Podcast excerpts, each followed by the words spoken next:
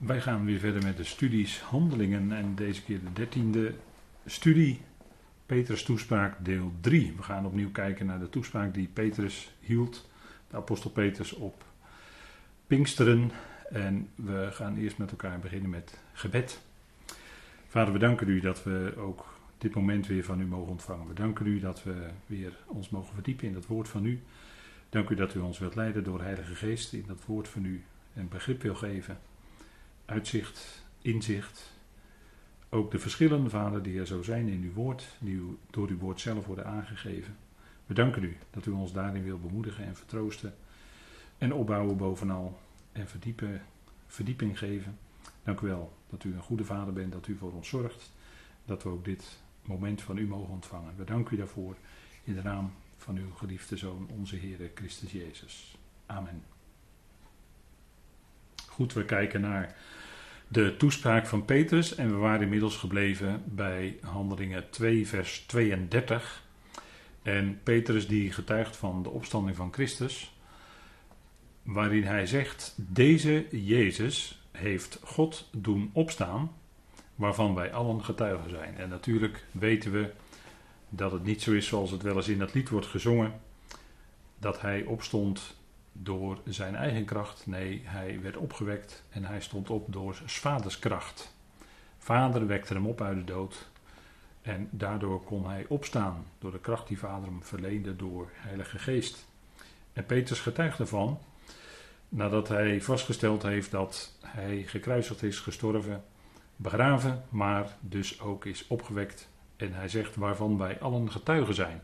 En u ziet hier, ik heb op deze slide uh, een rijtje gezet met getuigen. Petrus, Jacobus, de twaalf.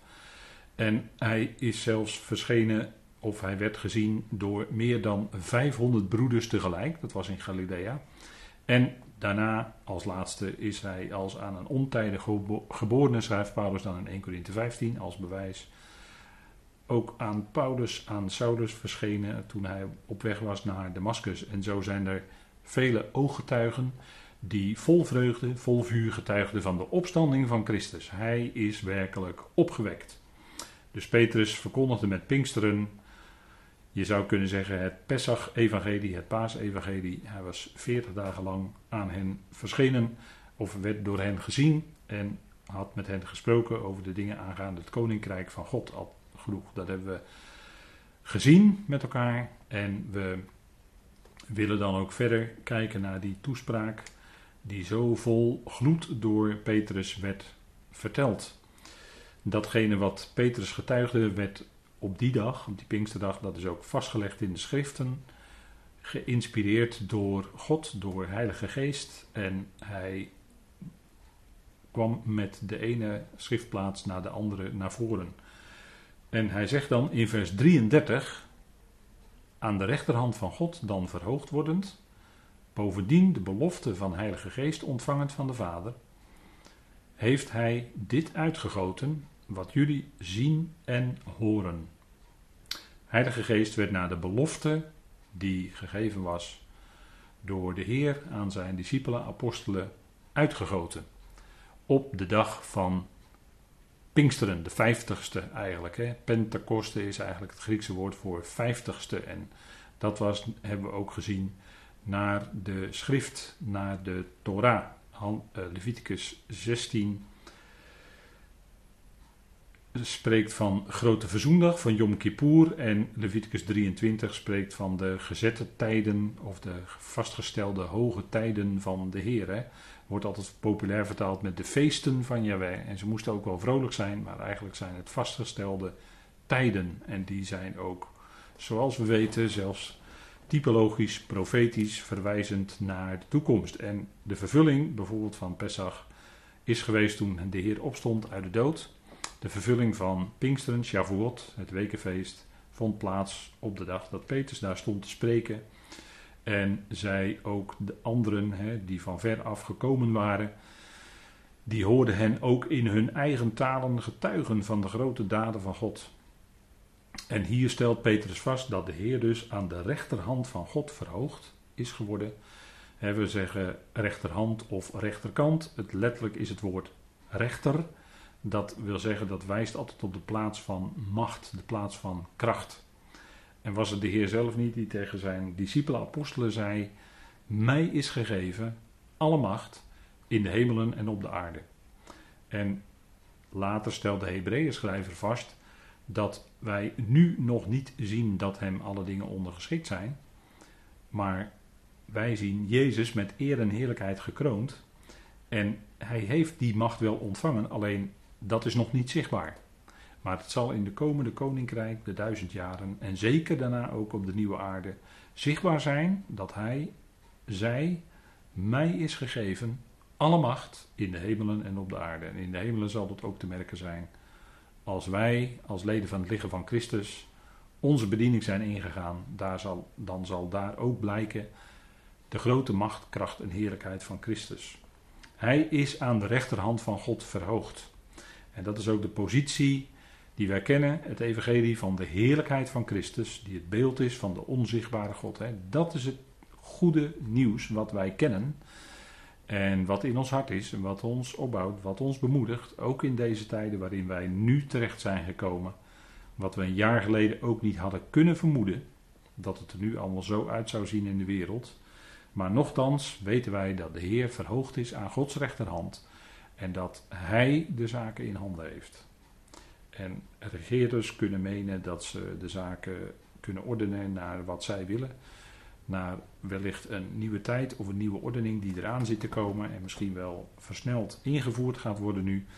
Maar nochtans, daarboven staat onze Heer Jezus Christus, die tot God die door God tot Heer en tot Christus is gemaakt. Dat zullen we nog lezen met elkaar. De belofte van de Heilige Geest was gegeven. Hij had die van de Vader ontvangen.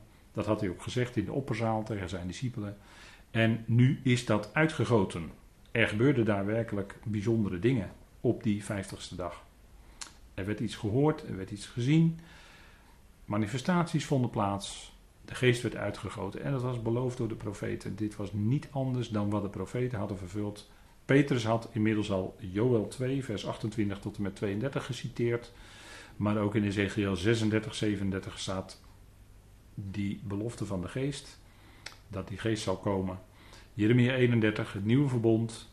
Waarin beloofd wordt dat hij dat nieuwe in hun hart zal schrijven. En dat doet hij natuurlijk door de geest. En in Jezaja was het ook voorzegd. Hè, zo zijn er vele schriftplaatsen die dat hadden aangekondigd.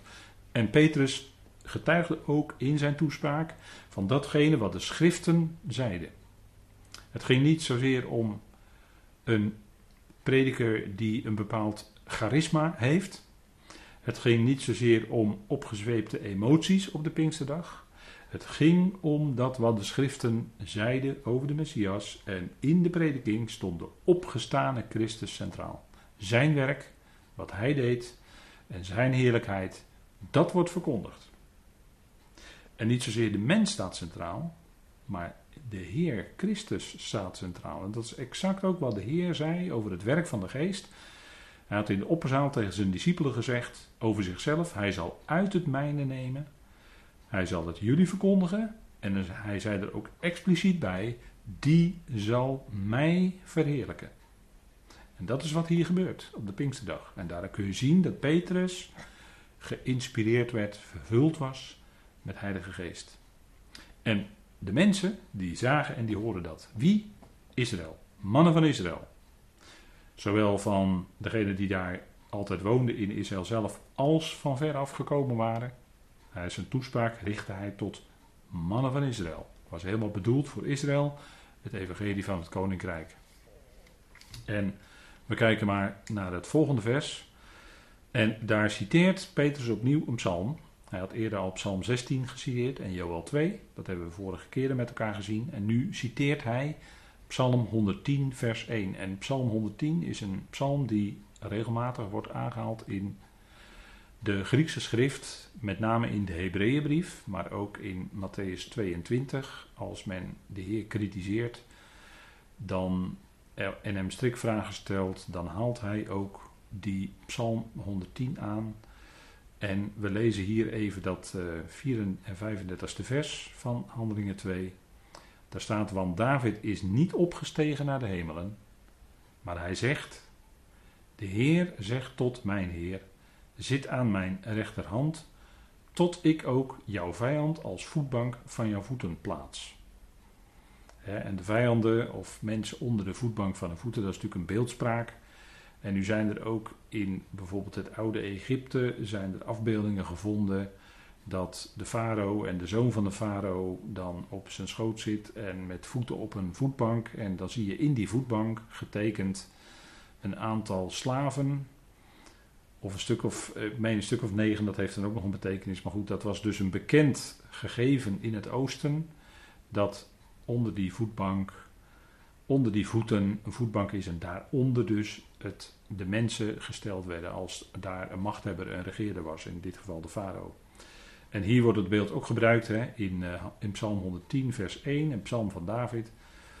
En, de, en Petrus, eh, let op wat Petrus vaststelt, nadat de Heer dus verheerlijkt is geworden, opgestegen is naar Vader, dan zegt Petrus uitdrukkelijk, nadat hij al eerder had gezegd dat zijn graf onder hen was tot op deze dag, tot op de dag dat hij toen sprak. Dat wil dus zeggen dat David wel verderf had gezien. Maar het punt is dat Psalm 16 juist zegt dat hij geen verderf zou zien. En dan kan het niet anders dan om die Messias gaan. Dan kan het niet anders dan om de Messias Jezus gaan, Jezus Christus. Die is opgestegen naar de hemelen. Die, had, die zou geen verderf zien. Die ziel zou niet overgelaten worden in het onwaarneembare. Maar David, zegt Petrus hier, is niet opgestegen naar de hemelen.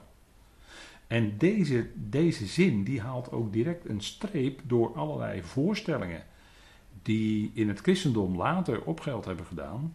Dat de Heer, en dan neemt men bijvoorbeeld die tekst uit Psalm 68, dat hij de gevangenis gevangen genomen heeft. En dan is er een hele theorie wordt opgebouwd dat er allemaal mensen uit het dodenrijk meegenomen zou hebben. Of allemaal zielen die daar wachten in het dodenrijk, dat hij die allemaal mee zou hebben genomen de hemel in. Nou, dit hier in zijn opstanding, in zijn uh, hemelvaart. En deze zin, die Petrus hier door Heilige Geest geïnspireerd uitspreekt, haalt daar een streep doorheen. Want hij zegt: David is niet opgestegen naar de hemelen. Zou het zo zijn dat de Heer een heleboel mensen, overleden mensen, zou mee hebben genomen, een heleboel zielen, dan zou David ook meegegaan zijn, want dat was toch een man naar Gods hart.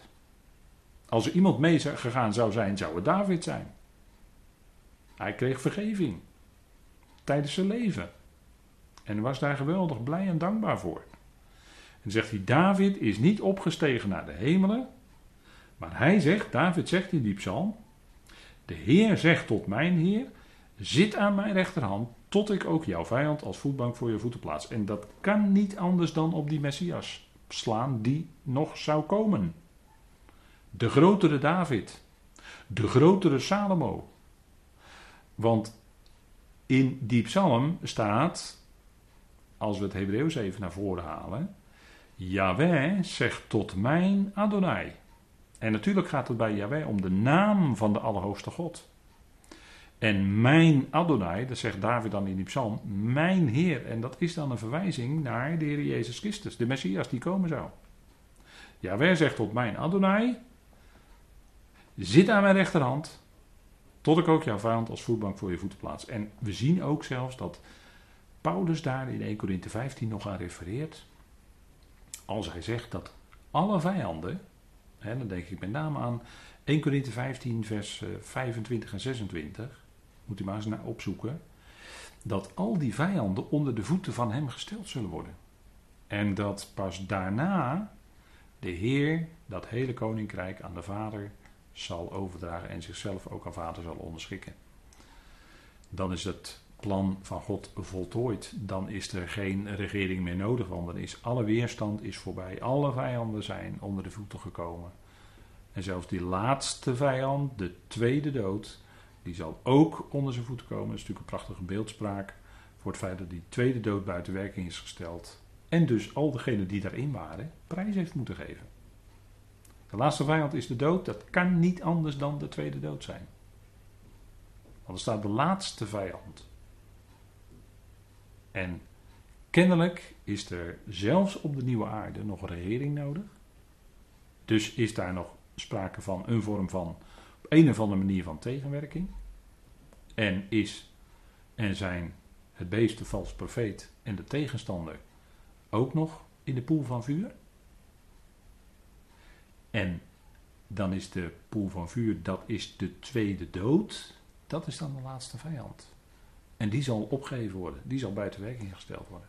En dan zullen alle vijanden en alle vijandschap weggedaan zijn. Dus die bijzondere tekst uit Psalm 110, die strekt zich zelfs uit tot het, tot het, eindpunt van Gods plan van Eonen. Jawel zegt tot mijn Adonai, de Heer zegt tot mijn Heer, zegt David. Nou, en die Heer van David, dat wordt door de Heer Jezus ook aangehaald. Dat als hij zowel Davids zoon is, want dat zeiden ze van hem, u bent de zoon van David. Maar David hem nogthans ook zijn Heer noemt, hoe kan dat? En toen konden ze geen antwoord meer geven. Ze waren door de Heer op een verbluffende manier aan de hand van de schrift op hun plaats gezet. En ze konden hem niet meer antwoorden. Nou, dit is natuurlijk geweldig toekomstperspectief, hè, wat nog gaat komen. En dan gaat Petrus verder in eh, de volgende slide, vers 36. En dan zegt hij tegen de menigte: Laat heel het huis van Israël, dat waren zijn toehoorders, laat heel het huis van Israël dan zeker weten, en dat woord zeker heeft te maken met dat het onwankelbaar is, dat God hem en Heer en Christus gemaakt heeft, deze Jezus die jullie gekruisigd hebben. En opnieuw, en dat hadden we al eerder gelezen met elkaar in, in zijn toespraak, stelt Petrus vast dat in feite die Israëlieten van die dagen, en dan met name natuurlijk het Sanhedrin, maar ook een deel van Israël, namelijk die opgehitste menigte, dat Petrus vaststelt dat zij hem in feite gekruist hadden. Hoewel, formeel hadden ze hem overgegeven in handen van wettelozen, weet u nog dat we het lazen? In handen van wettelozen overgeleverd en vastgemaakt aan het kruis en gedood. Maar in feite schreef Petrus door de Heilige Geest geleid dat op het konto van Israël Hè, en dat deel van Israël wat daar toen was en wat, zorgde wat ervoor zorgde dat hij gekruisigd werd. Hij moet altijd goed opletten, want hij is in het verleden enorm uitgegleden met deze woorden. Alsof heel Israël van alle tijden de Heer gekruisigd heeft. En dan wordt er gezegd, ja, ze zijn godsmoordenaars. Daar zit dan nog hele verkeerde gedachten van de drie-eenheid ook nog eens een keer in verwerkt. Maar ja, dat is natuurlijk niet schriftuurlijk, hè, die drie-eenheid. Maar zo werden de, de, zo werden de Joodse mensen gezien. Hè? En, en dan schreven ze, en, en ze riepen natuurlijk zijn bloed komen over ons en onze kinderen.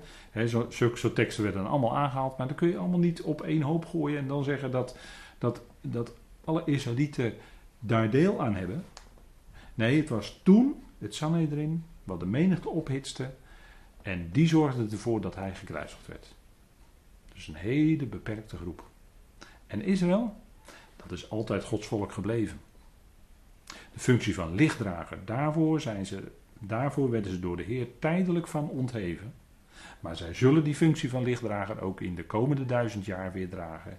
Met verven, want ze zullen dan dat goede nieuws van hun Messias, van de zegen die dat brengt, de zegen van de Heer Jezus Christus, zullen zij uitdragen over de hele aarde. En ze zullen werkelijk koningen en priesters zijn. Wie? Israël, dat volk het volk wat God zich uitgekozen heeft. En dat is dus niet de gemeente. Dat is niet, zo u wilt, als u die termen wilt gebruiken, maar die gebruik ik liever niet, de christelijke kerk. Die zijn niet in de plaats van Israël gekomen, zodat Israël definitief uit Gods gunst zou zijn en voor altijd niet meer Gods volk zouden zijn. Dat is een vreselijke theologie. Dat is de vervangingstheologie. Dat is de uiterst verderfelijke vervangingsleer. En die had eigenlijk al lang op de vuilnisbelt moeten liggen. Want daar hoort hij thuis en daar te worden verbrand. Net als de leer van de drie-eenheid. Die moet ook op de vuilnisbelt en die moet daar ook verbrand worden. En dan zegt u, ja, dat, wat zeg je dat fel?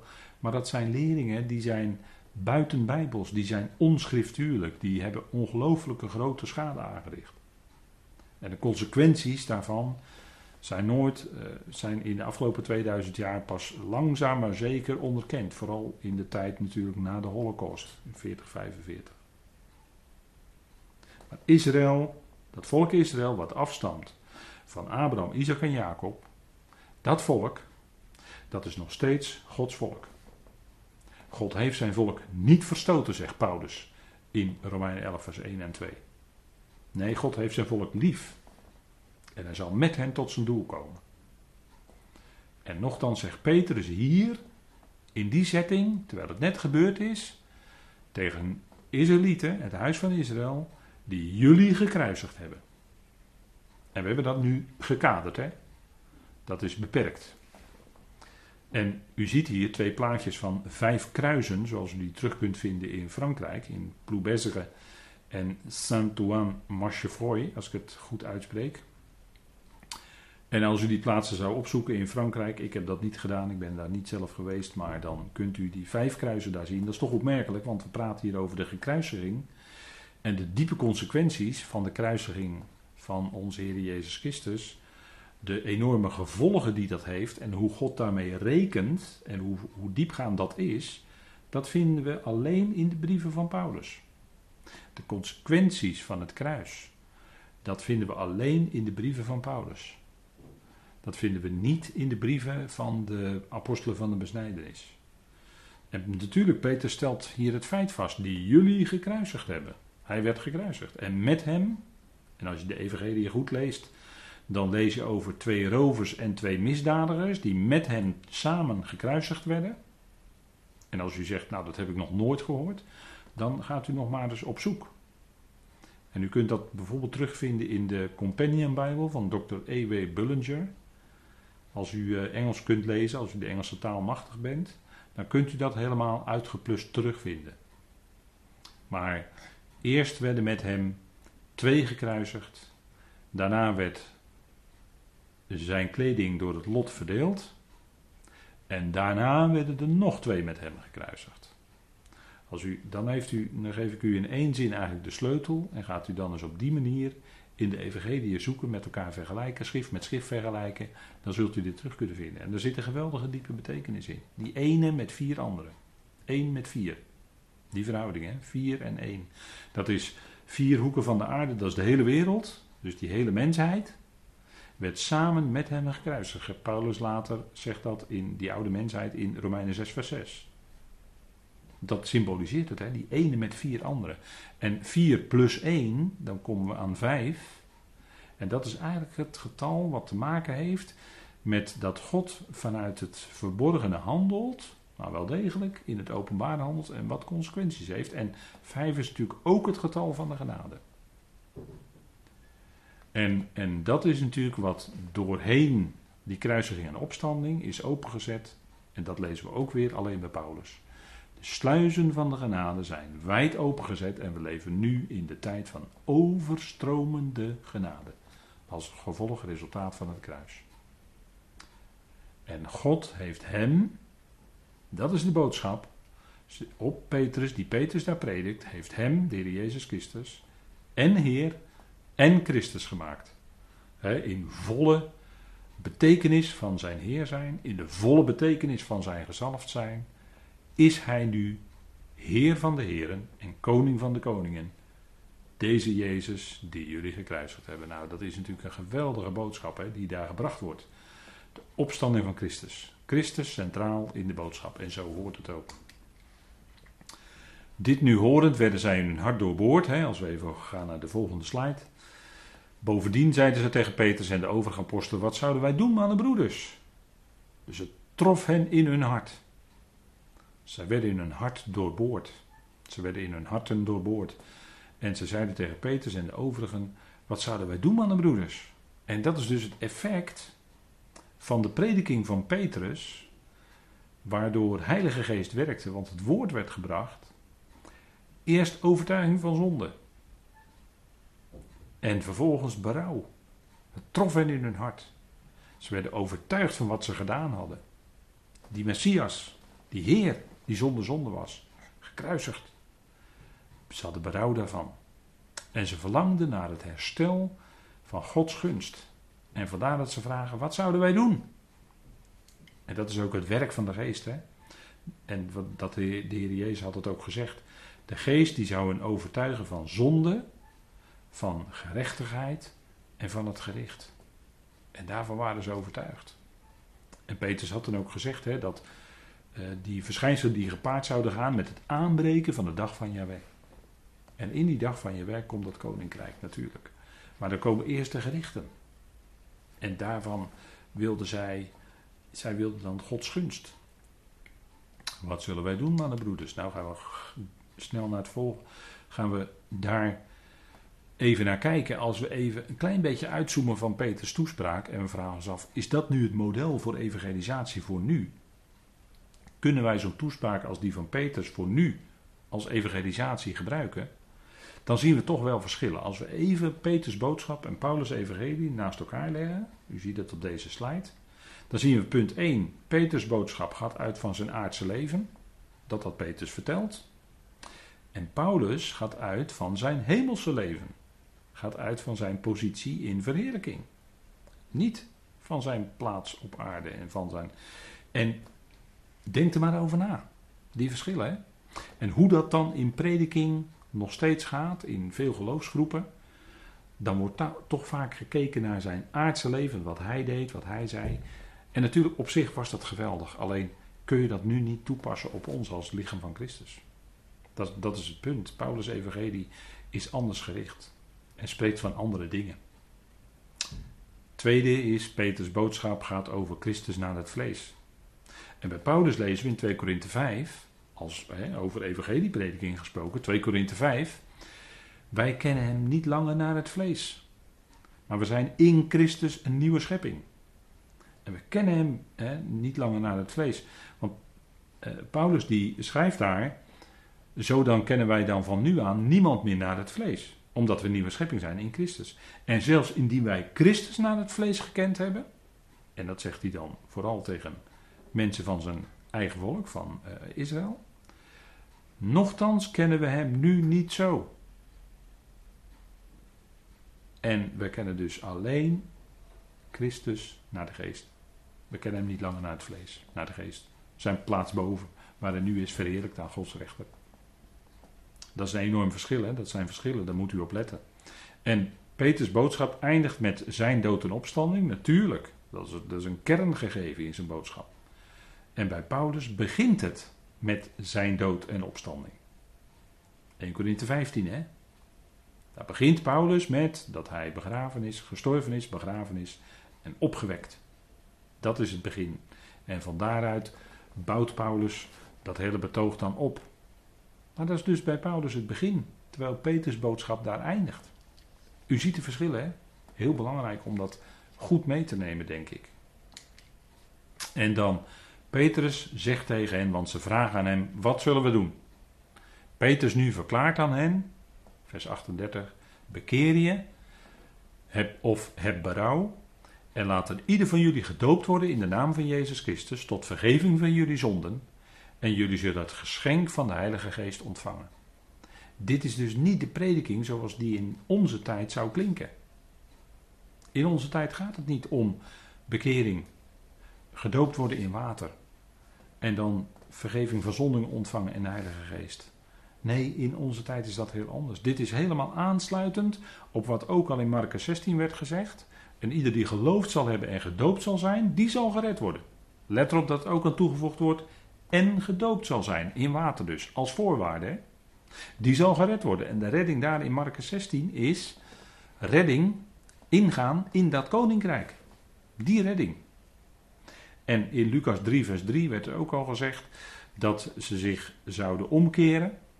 Werd tegen het volk Israël dus gezegd. Hè, en hier is het in, met Pinkster in feite niet anders, alleen wel na kruis en opstanding. Maar in feite dezelfde prediking. Keer je om of ga nadenken, want dat woord betekent eigenlijk eh, ga nadenken, dat zullen we zo meteen zien. En dan laat je dopen in water. Dat was de boodschap. Zodat ze, ze één zouden worden met de Messias. Nou, dat zullen we zien. Hè? Even dat op rij hebben met elkaar. Waterdoop, geestesdoop. Heel belangrijk hè. is een hot item, is een uh, gevoelig onderwerp al, al eeuwen en eeuwen lang in kerken en geloofsgroepen. Is heel veel gesteggel over geweest, oneenigheid, ruzies, zelfs kerkscheuringen, noem alles maar op. Waterdoop, geestesdoop. Nou, ik heb vier periodes van beheer even op een rij gezet op deze slide. Bij de vleeswording, wat zag je toen de Heer op aarde rondwandelde? Daar werden sommigen in water gedoopt. En die werden daarbij toegevoegd aan de groep van de Messias. Eenwording met de Messias, want die was zelf ook in water gedoopt. Ze keerden zich om, lieten zich in water dopen en zo hoorden ze bij die nieuwe groep, die nieuwe beweging. Bij Pinksteren, in de Pinksterbedeling zie je dat allen in water werden gedoopt en sommigen in de geest. En dan in de volgende periode, dan ben je wat verder in handelingen, vanaf handelingen 9, periode van overgang, werden allen in geest gedoopt en sommigen in water. Dus dan zie je een duidelijke kentering. Hè? Eerst allen in water, sommigen in geest, en dan allen in de geest en sommigen in water. Dus de nadruk komt al meer op geest te liggen. En in dit geheime beheer, na de periode van overgang, na de gevangenschap of met iets voor of met de gevangenschap van de apostel Paulus en daarna, Efeze 4 vers 5, allen in geest gedoopt. En Efeze 4 vers 5 spreekt dan over één doop. Dat is de doop in de geest. Dat kan niet anders. Dat blijkt ook uit de structuur van die verse Efeze 4. 1 Korinthe 12 vers 13 zegt ook dat de gelovigen allen naar binnen dat ene lichaam in één geest gedoopt zijn. En er wordt helemaal niet gesproken over water. Maar het element wat in 1 Corinthië 12 vers 13 wordt genoemd is geest. Dus wat zal het zijn? Waterdoop, geestesdoop? De doop in de geest. En dat gebeurt op het moment dat je tot geloof komt. Bewust voor het eerst dat evangelie gelooft in je hart. En dan ben je in geest gedoopt. Dat is in deze periode van het geheimenis. Tot aan de bazuin van God. En als die klinkt, dan wordt de gemeente weggenomen en wordt alles weer anders. Ik denk even goed zo'n overzichtje op deze slide. Bekering, berouw, dat is het volgende punt hè, wat Peters predikt. Dat is het Griekse woord metanoia, heb ik hier opgeschreven. Dat is eigenlijk nadenken of heroverwegen. Zij werden opgeroepen om hun houding tegenover de Messias, en dat klonk ook al in de prediking van Johannes en de Heer Jezus, nog voor, eh, nog tijdens eh, hun aardse bediening. Bekeer je, keer je om, heroverweeg jouw houding ten opzichte van de Heer, ten opzichte van de Messias. En dat geldt ook voor degene die uit de natieën aan wilden sluiten bij Israël in het koninkrijk. En in dat licht lezen we ook handelingen 17 als Paulus op de Areopagus is in Athene. Vers 30 en 31, dan spreekt hij ook over dat overal mensen tot omkeer moeten komen. Moeten gaan heroverwegen. Als zij nog bij Israël wilden aansluiten en deel wilden hebben aan dat aardse koninkrijk.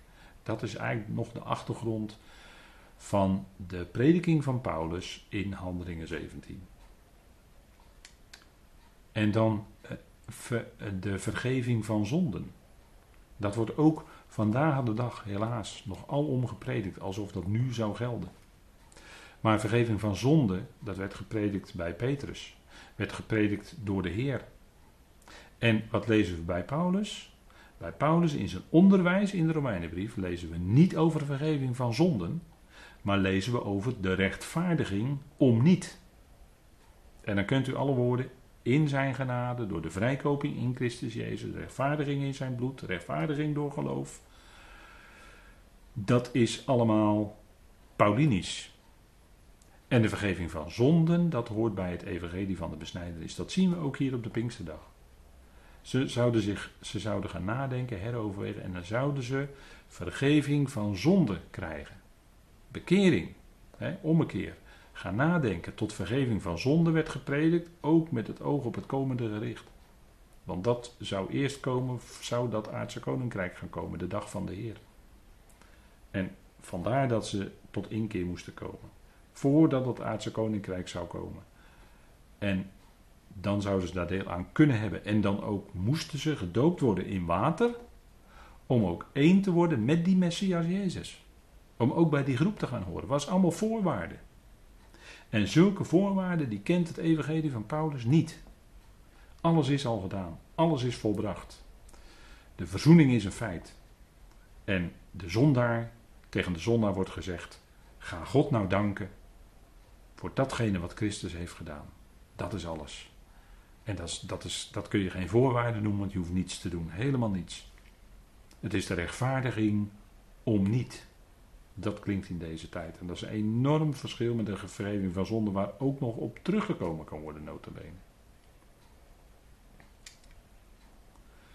En dan zegt Petrus, want voor jullie is de belofte, en voor jullie kinderen, en voor allen die veraf zijn, al wie ook de Heer onze God tot zich roept.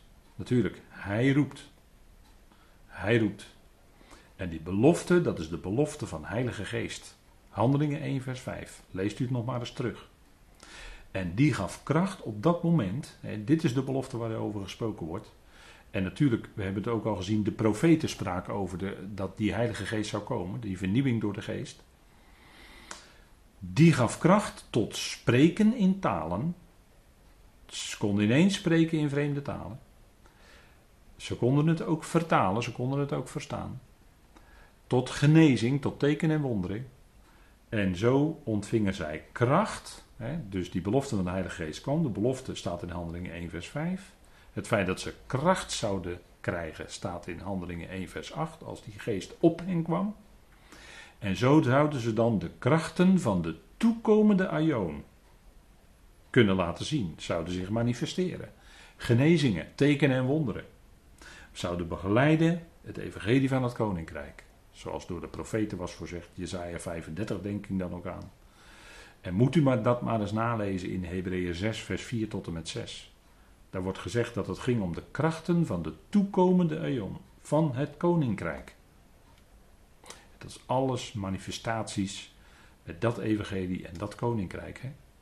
En dan staat er bovendien, getuigde hij met andere woorden en sprak er aanzeggend, wordt gered uit deze kromme generatie. En zo zien we dat Petrus nog eens benadrukt, benadrukt, wordt gered uit deze kromme generatie. En dan gaan we de volgende keer kijken wat, het, wat er toen gebeurde.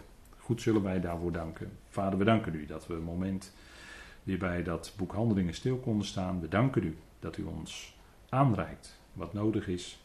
En dat we ook de verschillen mogen constateren tussen wat Petrus predikte en wat Paulus later zou gaan verkondigen. Vader, om scherp die schrift te volgen is het nodig om de verschillen te laten zien. Vader, we danken u dat in die prediking uw zoon centraal staat. Vader, we danken u dat Christus het is om wie je draait. We danken u voor die geliefde zoon van u. We danken u dat u ons alles geeft in uw goedheid en in uw genade. We danken u dat we door u geredden zijn in genade. We danken u dat we ook zo dit moment van u mochten ontvangen. Wilt u het verder uitwerken als we de dingen nakijken, de dingen nog eens nazoeken? Vader, u bent daarin erbij en u geeft ons alles wat nodig is. We danken u daarvoor in die machtige naam van uw geliefde Zoon, onze Heer Christus Jezus. Amen.